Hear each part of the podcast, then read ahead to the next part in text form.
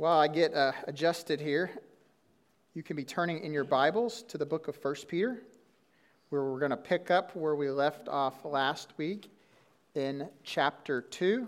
If you haven't been here the last couple of weeks, the book of 1 Peter is very much concerned with the holiness of God's people as they live in new places. They've branched out. God's people are beginning to branch out from what used to be the epicenter of God's kingdom uh, in Jerusalem. But now the Christian church is beginning to permeate the entire world as churches are expanding, as missionaries are going out and planting seeds, and we're seeing uh, new converts come to know the Lord Jesus Christ. And in these communities where multiple people come to know Jesus, they begin gathering and they begin serving the Lord. And it's in that context that Peter writes, compelling them to come out of the world and look a little bit different. He tells them to be holy as God is holy. He tells them in the beginning of chapter 2 that they have a new identity, and that identity is the temple, and it's built on the cornerstone that we just sang about, Christ alone cornerstone, and that each of you as believers, and each of them, the original audience as believers, are being built up into a spiritual house, the word tells us. And so it's in that context that Peter continues to exhort the Christian churches that are expanding and flourishing in the world. So if you will turn with me to 1 Peter chapter 2 verse 11 when you get that, uh, go ahead and stand and we'll read this passage together.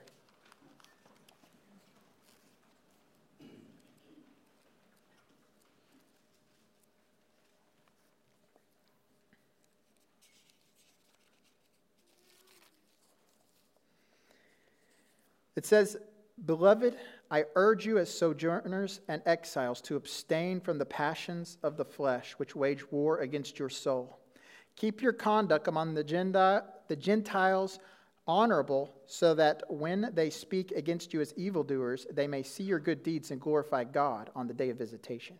Be subject for the Lord's sake to every human institution, whether it be to the emperor as supreme or to governors as sent by him to punish those who do evil and to praise those who do good.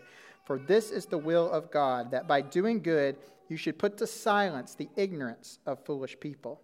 Live as people who are free, not using your freedom as a cover up for evil, but living as servants of God. Honor everyone, love the brotherhood, fear God, honor the emperor. Servants, be subject to your masters with all respect not only to the good and gentle, but also to the unjust. For this is a gracious thing. When mindful of God, one endures sorrows while suffering unjustly. Uh, for what credit is it if when you sin and are beaten for it, you endure, but if when you do good and suffer for it, you endure? This is a gracious thing in the sight of God. For to this you have been called, because Christ also suffered for you leaving you an example so that you might follow in his steps. He committed no sin, neither was deceit found in his mouth. When he was reviled, he did not revile, but in return, when he suffered, he did not threaten, but continued entrusting himself to him who judges justly. He himself bore our sins in his body on the tree, that we might die to sin and live to righteousness. By his wounds you have been healed. For you were straying like sheep, but have now returned to the shepherd and overseer of your souls. Let's pray. Father, thank you for your word. Thank you for what it does to us and for us. Lord, thank you for challenging us this morning, uh, Lord, and we anticipate that you are going to do mighty things in your people because of the power and magnitude of your word. And we pray this in the name of Jesus Christ, our Lord and Savior and chief cornerstone. Amen.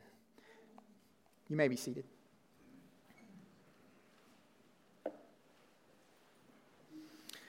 Like many biblical writers, oftentimes you'll find theology preceding practicality. And that's true in what's just taken place here in uh, 1 Peter chapter 2. He begins by giving them a theological truth. He says, You are the temple of God. He says, You are the priesthood of God. He identifies them in a certain way theologically. But now he's going to turn and start saying, okay, because of that, here's what you are to do. Here's the practical side of it. Here's the application of that theological truth. Uh, it's very important that we balance both of those. There are some armchair theologians that sit all day and think all day and read all day, and they learn and they study and they grow intellectually, but they do nothing with it. And that's no better than someone who does not know a thing about God and goes out and tries as hard as they can to serve Him. Both are dangerous. Both are uh, not the way that God has intended for the Christian life to look. The way that we are to live and the way we are to conduct ourselves is by learning about God, learning who He is, learning who we are, learning theological truths that should now guide and shape our activity in the world. And from there, we launch out and we do. We are not hearers only, but also doers of the word, as James compels us uh, to go out and to live out our faith. In this particular passage uh, this morning, I'm going to dissect this into four different sections.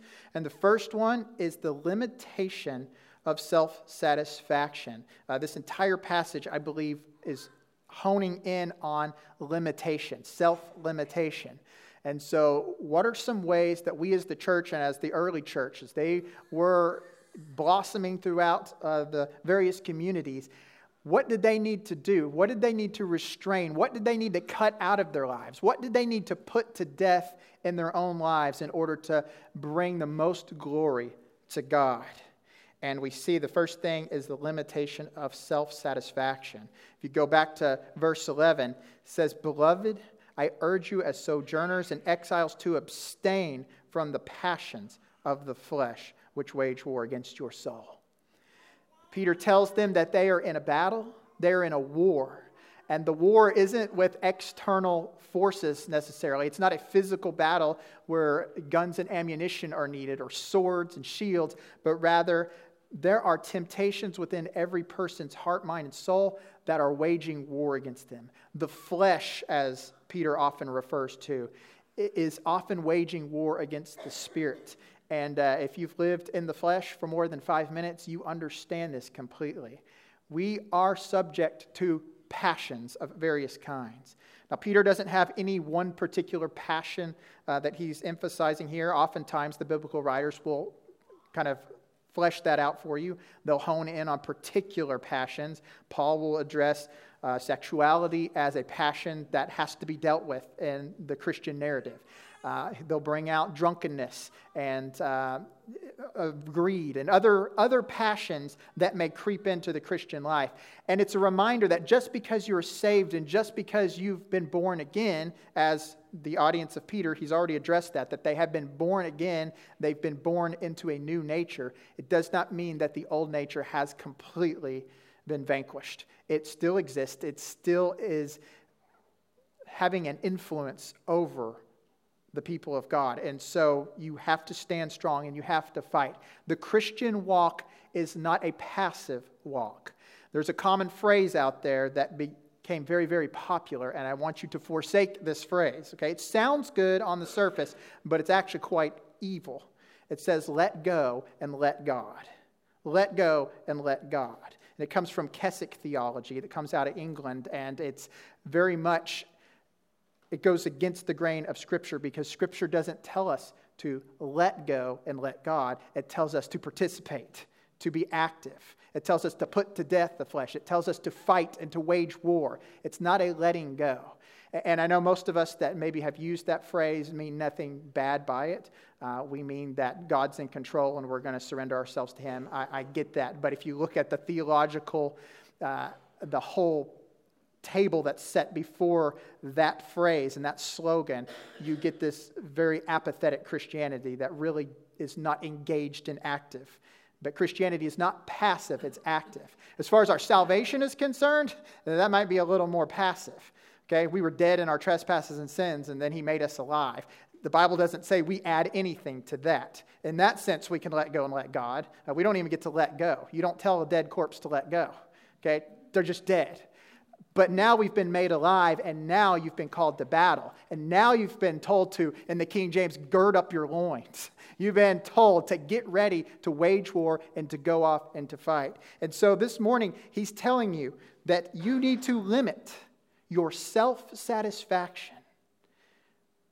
And this is, It's like Peter looked ahead into the 21st century and he spoke to the American church because we're bad about self satisfaction. We love to satisfy ourselves. We're the richest people that have ever existed, ever. We're the richest people that currently exist. It doesn't matter who you are in the room right now, you're the richest people in the world. And because of that, we get what we want when we want it, whenever we want it. It's hard to Christmas shop for people anymore because they have everything that they could ever want. Unless you're going to buy them like a new $280,000 boat or something, they've already got it. Okay? You don't need to buy them any more socks. they wanted socks, they'd go that day and get them because they have the money to do that. We satisfy ourselves. We eat as much as we want to eat. We drink as much as we want to drink, whatever we want to drink, and we satisfy ourselves. And we forget sometimes that true satisfaction is not found in material things. And there's a part of me that's thankful when economic crisis may occur or when there's a situation in which we have to do without, you know, COVID, when we were all shut down and we were all in our houses, there was a little bit of thankfulness there that, Lord, thank you for reminding me that this life is not about the things I can go out and buy and the recreational things I can go out and do, but this life is about serving you. And when I try to find my satisfaction in things external to God, then it's then that I've strayed away from his perfect will. And it's the same thing here. He, he commends them because this people that Peter is writing to have been called out as sojourners and exiles. They are not a part of this world anymore. And what you're going to find in this passage and in 1 Peter in general is that you have the kingdom of God, the people existing as members of the kingdom of God are still living in kingdoms of this world. It's a very strange tension that we have to deal with because we are in the world. There is still a coffee shop right there, and coffee tastes good, and I have money to buy it, and so can I go get one? Uh, I did this morning. So if it's a sin, then I, I got to ask for forgiveness right now. But we still live with those tensions, with those temptations around us to please ourselves first. But yet we are people who are members of the kingdom of God, and we know that our true satisfaction is found in serving and honoring God. That's the tension that Peter is addressing here.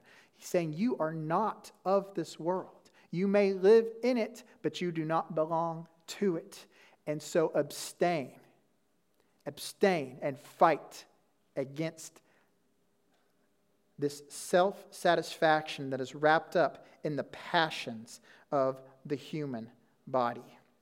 Keep your conduct among the Gentiles honorable. And the word Gentiles can be translated various different ways. Uh, sometimes it says Gentile, sometimes it says nations. I think the King James often will translate it barbarians. Uh, but you've got different ways of saying this. But I, I like nations because he is telling the people who are scattered abroad that wherever they are planted, whether they are in Pontus or Galatia or Rome or Spain, whether they're in Turkey, Asia Minor, or whether they're in Africa, wherever they are, even if they're in Alaska, they need to, as foreigners, as people who do not belong to those locations, as members of the kingdom of God, they need to keep their conduct pure. They need to be holy as God is holy. They need to continue to maintain their priesthood status among the onlooking community and to continue to be the temple of God among those watching. Peter is very emphasized with that word see and observe and, and behold. He is very focused on the visual aspect of the Christian life.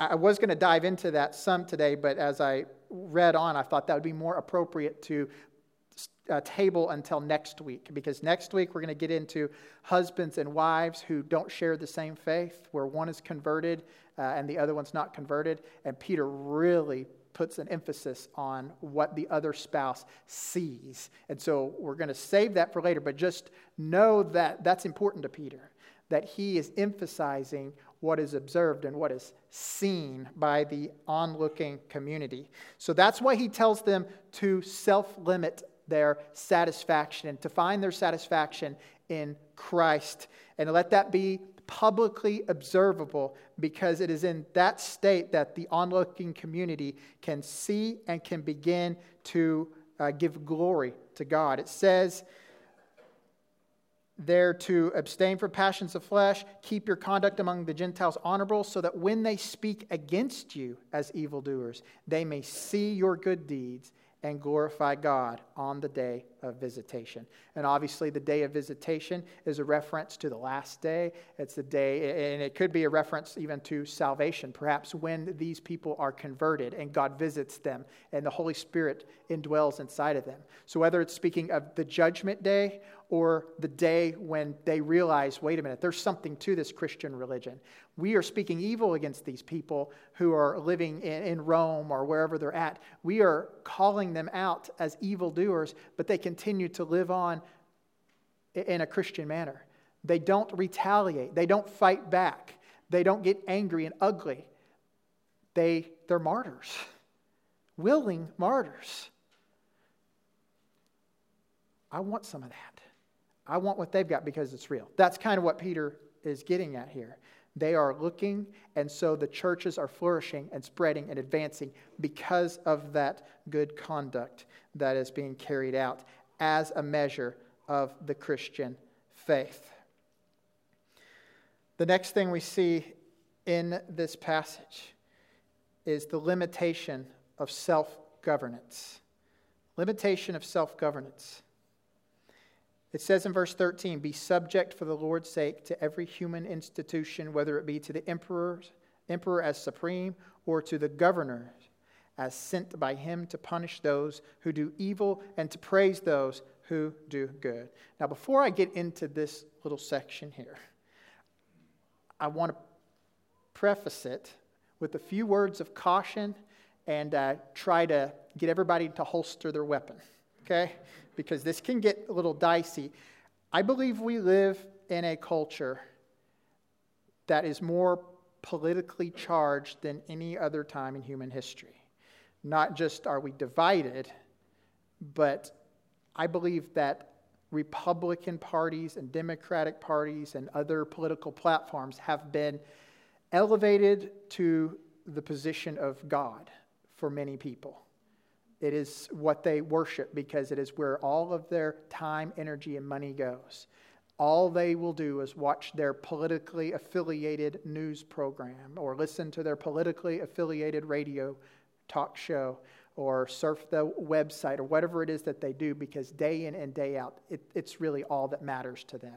And when things don't go their way, it becomes doomsday. And when things go their way, they think, all right, now we're, now we're back on path America is going to just become the most glorious thing in the world. But I want you to know, Christian, wherever you sit, and I know the majority of you sit on one side, that's just kind of how it goes with conservative evangelical Christians. But I want you to know, whatever side you're on, you've got to understand this that that political party is not synonymous with the kingdom of God. It's not. If it were, synonymous with the kingdom of God, then we would be gathering here today to advance that political platform because we would know that that's how peace on earth is going to come about. We would know that that's how the salvation of humanity is going to come about. We would know that that's how goodness and light is going to permeate the entire world and rescue the perishing. But you got to be honest with yourself that even if every person you wanted to sit in those seats in Congress and in the White House and in your local you know, assemblies, whatever position you're thinking of, if you were to have full control of placing people in there, you've got to know that that still would not bring about what the kingdom of God will bring about. They are not synonymous. And so when Peter addresses how the Christian church is to respond politically. He's not in any way trying to set up some political platform for which the kingdom of God can advance. He's saying, as people in the kingdom of God, and as you're doing your own thing that the world rejects and doesn't understand, you are intersecting with the societies that you're in. And so we've got to lay out some ground rules. When you can go with the flow of society and when you cannot go with the flow of society. Here's when you can or how you can function in human societies and kingdoms and, and democracies. You know, he doesn't address those here, but I think the principles apply to us today.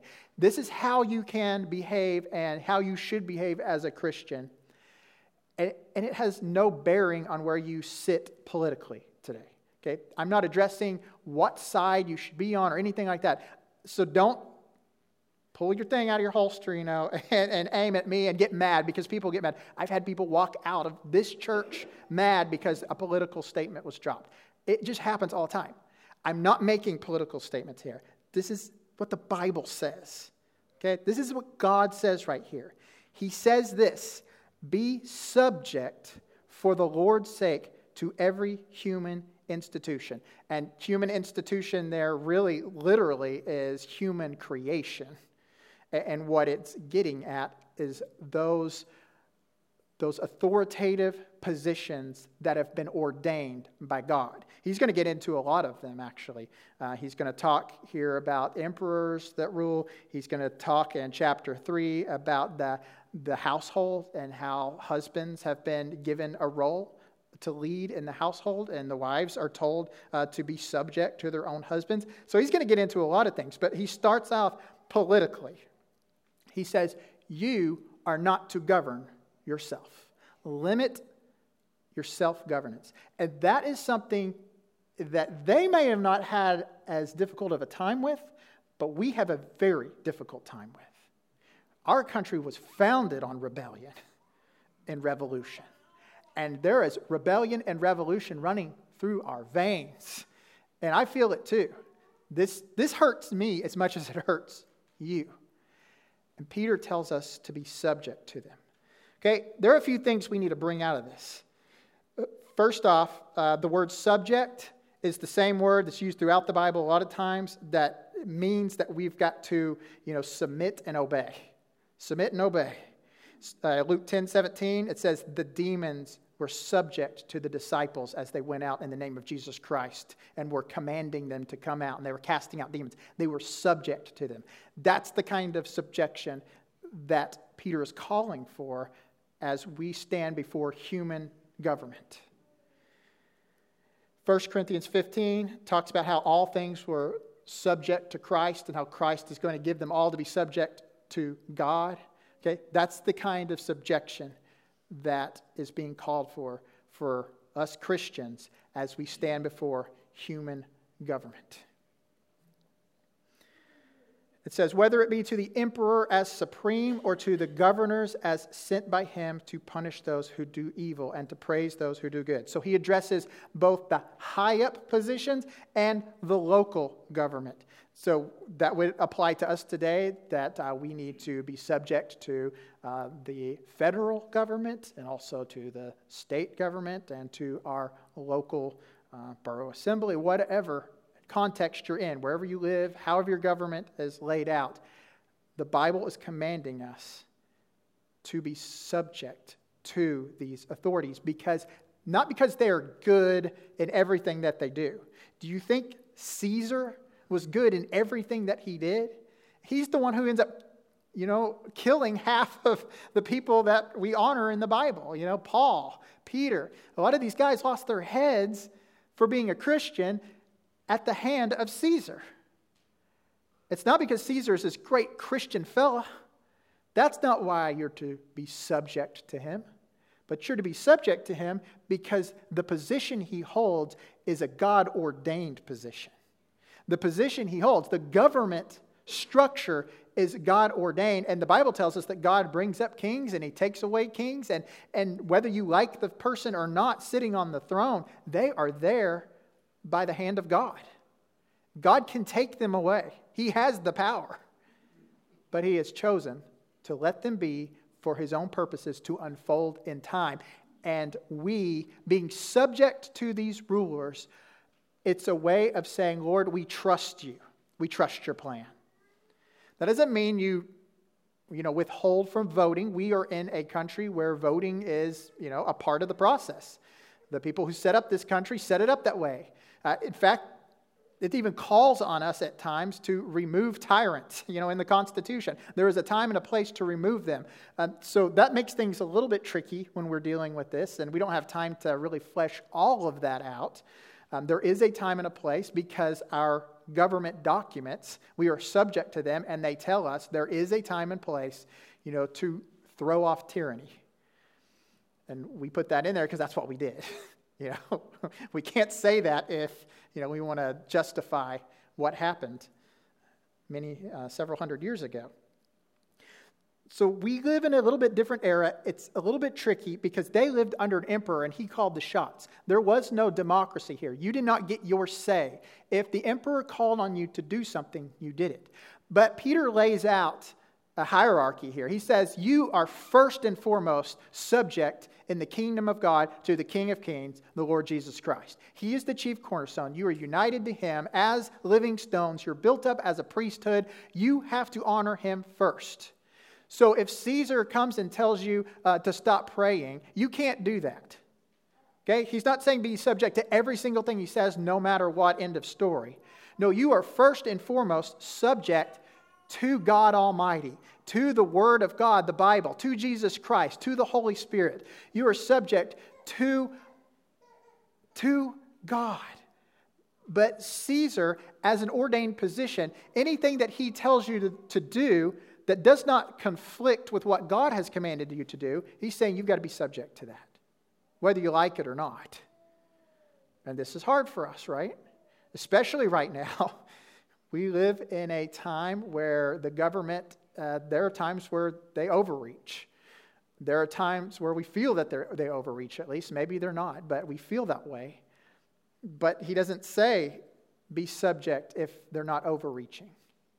He just says be subject to them. Remember when Jesus had to address this? They brought him a coin. They said, Should we pay taxes? And he says, Render unto Caesar that which is Caesar. He's saying the same thing that Peter said. He just says it in a proverbial way that's real quick and fast. But he's saying, Give Caesar what he asks for unless he specifically contradicts your King of Kings. If he doesn't do that, and there's a law laid down, then you got to do that. And I know right now there's a lot of suggestions that come out of the White House. And what's really tricky is you have local governing bodies that go against the federal government. And so while the federal government is telling you to do one thing, your local body, uh, local government is telling you to do something else. We don't have time to flesh that out here. This is very difficult for us. Um, but you have to make these decisions. I want you to wrestle with a theological basis with every decision that you make when it comes to political you know, obedience. When you're following the government, it should stem from your conviction that God is sovereign, God is ruler, God is king, and He sits on the throne. And when you respond to your local authority, it's because you are honoring your supreme authority. It says in verse 13, be subject to every human institution, every government for the Lord's sake. Or more directly translated, because of the Lord. Because of God, be subject to the authorities. Because of God. You may feel like that it's just not right, but some of that's because you're an American. Some of that's because of the political climate in which you've been raised in and your grandparents and your great great grandparents were raised in. But I'm telling you what, if you lived in this day and age, you wouldn't feel so privileged to have your own rights and your own opinion on how to govern yourself. You did what Caesar did, or what he said to do. And if God said otherwise, you did what God said to do, knowing that Caesar was probably going to come and persecute you. You were probably going to go to jail. You were probably going to lose your head. And Peter's saying, You got to make that choice. As a Christian, you have to make that choice. There may come a time where to stand up for God's law and what God has laid out for us in His Word, it will cost you dearly. It will cost you your job. It will cost you uh, your freedom. You may be locked in a cell. There may come a time in this country, and it may not be that far away, where you might even face uh, severe punishment for honoring Christ. I can see how it could unfold that way. You know, 20 years ago, I couldn't see how it was going to unfold that way. I'm starting to be able to see how it could go that way. I'm not saying it will, I'm saying it could. And when that time comes, if that time comes, we have to make a choice. Are we going to honor God as supreme, or are we going to honor Caesar as supreme? For the Lord's sake. In verse 15, it goes even further into this. It says, For this is the will of God. If he hasn't already made it clear that you subjecting yourself to the government is because of God, he goes on and clarifies that really well here. He says, This is the will of God. If you want to know what the will of God is for your life, if you're on a quest to search out what the will of God is for your life, here it is. I'm going to give it to you. Pay your taxes. That's the will of God. And I know, I, I can see Jim just, he hates it. I know. Me too. Me too. But it's the will of God. It is the will of God. Go the speed limit. It's the will of God. Don't keep foul hooked fish. It's the will of God. It's what the governing authorities above you have said you need to do. Therefore, you got to do it for God's sake. And to disobey Caesar or Fish and Game or whoever the authority is we're speaking of that has been ordained and instituted by God, He set them up, He's put them in place for us to have some kind of order here instead of anarchy, which is evil. Because of that, when we honor them and we obey them, we are honoring God and obeying God. It is the will of God. It goes on in verse 16 to say, Live as people who are free, not using your freedom as a cover up for evil, but living as servants of God. Honor everyone, love the brotherhood, fear God, honor the emperor. This is a common theme in the Bible because people who come to know Jesus often experience a newfound freedom that they've never had before. They grew up in a culture that told them how to worship, and it told them to worship these various gods. And if you didn't worship these various gods, then you weren't a part of society. You didn't belong. And so everybody did. It's what they did. It was a social norm to worship these gods, to bow down to statues of the emperor. That was common. And now all of a sudden they've been converted to Christianity and they realize there's only one God, and now they don't have to go do that anymore. They've got free time on their hands because they don't have to go worship 70 gods today. They can give all their time to the one. They're free. They don't have to go and sacrifice chickens at the altar of Asclepius to get physical healing anymore. Because now they just call out to God. And they let the elders of the church come and anoint them with oil and to pray over them. And that's where they find their healing. They don't have to be bound by all these rules and regulations of all of the foreign gods that they have grown up in. They've found a newfound freedom. And sometimes when people find newfound freedom, they let it get to their head and they start going crazy with it. Paul has to address uh, some of the women in the church because of this. You know, they realize that they now have freedom, they now have a voice, they now have value and worth, whereas in society back then, women were degraded, and now they realize in the church that they're not so. Uh, but some of them took that to a far extreme and they started to domineer in the church. And Paul has to remind them that there is still social order in the church. And so he calls on them uh, to experience modesty or express modesty and to be uh, subject and submit to the authorities in the church. Same, same kind of things going on here. Christians that are growing up in Rome experience these newfound freedoms and they're going to take it to the extreme. And really, they're, they're starting to maybe live in an anarchist way. And Peter has to come and say, listen, I know you're free, and it's good to be free, but you need to be subject to the governing authorities over you. The next thing we see is the limitation of self justification. It says here in verse 18 Servants, servants, be subject to your masters with all respect not only to the good and gentle, but also to the unjust. For this is a gracious thing when, mindful of God, one endures sorrows while suffering unjustly. For what credit is it if, when you sin, you are beaten for it, you endure? But if when you do good and suffer for it, you endure, this is a gracious thing in the sight of God. For this, to this you have been called, because Christ also suffered for you, leaving you an example so that you might follow in his steps. In this passage, he starts out talking about the slave master relationship. We don't have time to historically unpack that. I just want you to know it, it's different than the slave master relationships that we have become accustomed with in our own national history. Um, many people in Rome became slaves because they sold themselves into slavery in order to make ends meet. They were going to starve to death, so it was die or be a servant. Probably looked more like indentured servanthood than slavery that we typically think of. But that aside, Paul, or Peter rather, does not break down the social structure that exists.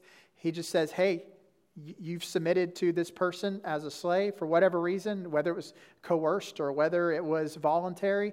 And he's saying, be subject to them. Be subject to them. Why? Says, Be subject to your masters with all respect, not only to the good and gentle, but also to the unjust, for this is a gracious thing when mindful of God, one who endures sorrow uh, while suffering unjustly. And he goes on to talk about how this suffering follows the example of Jesus Christ. And it goes back to having good conduct in the world and for the world to be able to see what you're doing. Peter's not telling new Christians with their new freedoms to rise up and start a revolution. That's not what he's saying. He's saying be subject and live a godly lifestyle so that people looking on will notice this and be compelled to buy into the Christian faith. That's what he's telling them to do. And he says, uh, with God, mindful of God. I love that in verse 19. You do all this being mindful of God. A little side note here sometimes we do things for people. We give food to the food bank, or we help the old lady across the street, or, or we, you know, whatever it is, your humanitarian efforts we do. And later on, when we're trying to think of what we did for God, we try to apply godliness to some of those actions when really God wasn't a part of them in the process. And I want to encourage you this morning that whenever you do something good, it should stem from being mindful of God. And when you do something like that, when you're mindful of God, it actually is Christian fruit. It's something that you're doing because you're a Christian. But if you just do something good and you are a Christian, but you're not mindful of God in any way, shape, or form when you're doing it, then it's not really a Christian fruit because even non Christians do good works like that but they're not Christian fruit because they don't stem from someone being mindful of God. But here he says all this subjection that you're supposed to undergo is because you are mindful of God. He says, Be good and gentle and endure this even when it's unjust. He says, Don't just obey your masters when they're good, obey your masters and be subject to them when they are unjust. Obey your rulers when they're good and when they're unjust. Okay? Because when you can obey when they're unjust, it shows that you've got something bigger in your mind. You've got something better you're awaiting.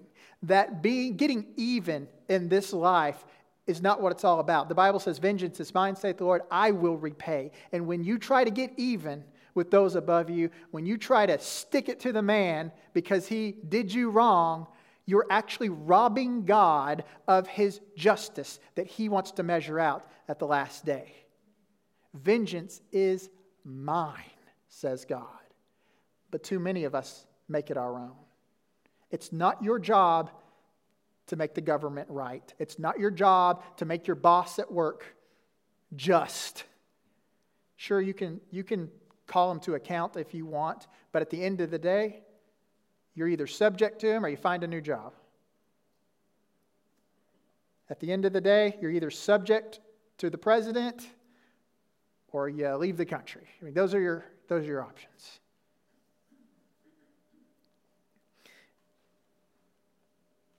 The reason that we suffer not only for doing good, but we suffer at the hands of the unjust, is because it follows the example of Jesus. Jesus was perfect, and yet he was brought before Pilate and he was questioned, and he was questioned over and over and over, and the Bible says that he did not answer a word. He was like a sheep going to the slaughter, and he remained mute because he did not need to defend himself. God God would validate his claim as the Son of God and as the righteous one when he rose him from the grave. If you want to see justice, then you just wait for resurrection day. And when you are resurrected in body and you stand before the glorious King and he says, Come in, thy good and faithful servant, welcome into my peace. And those unjust people out there experience condemnation that will fall upon their heads on judgment day, then you'll be vindicated. Not by your own hands, not by your own mouth, not by your own thoughts, but by God Almighty.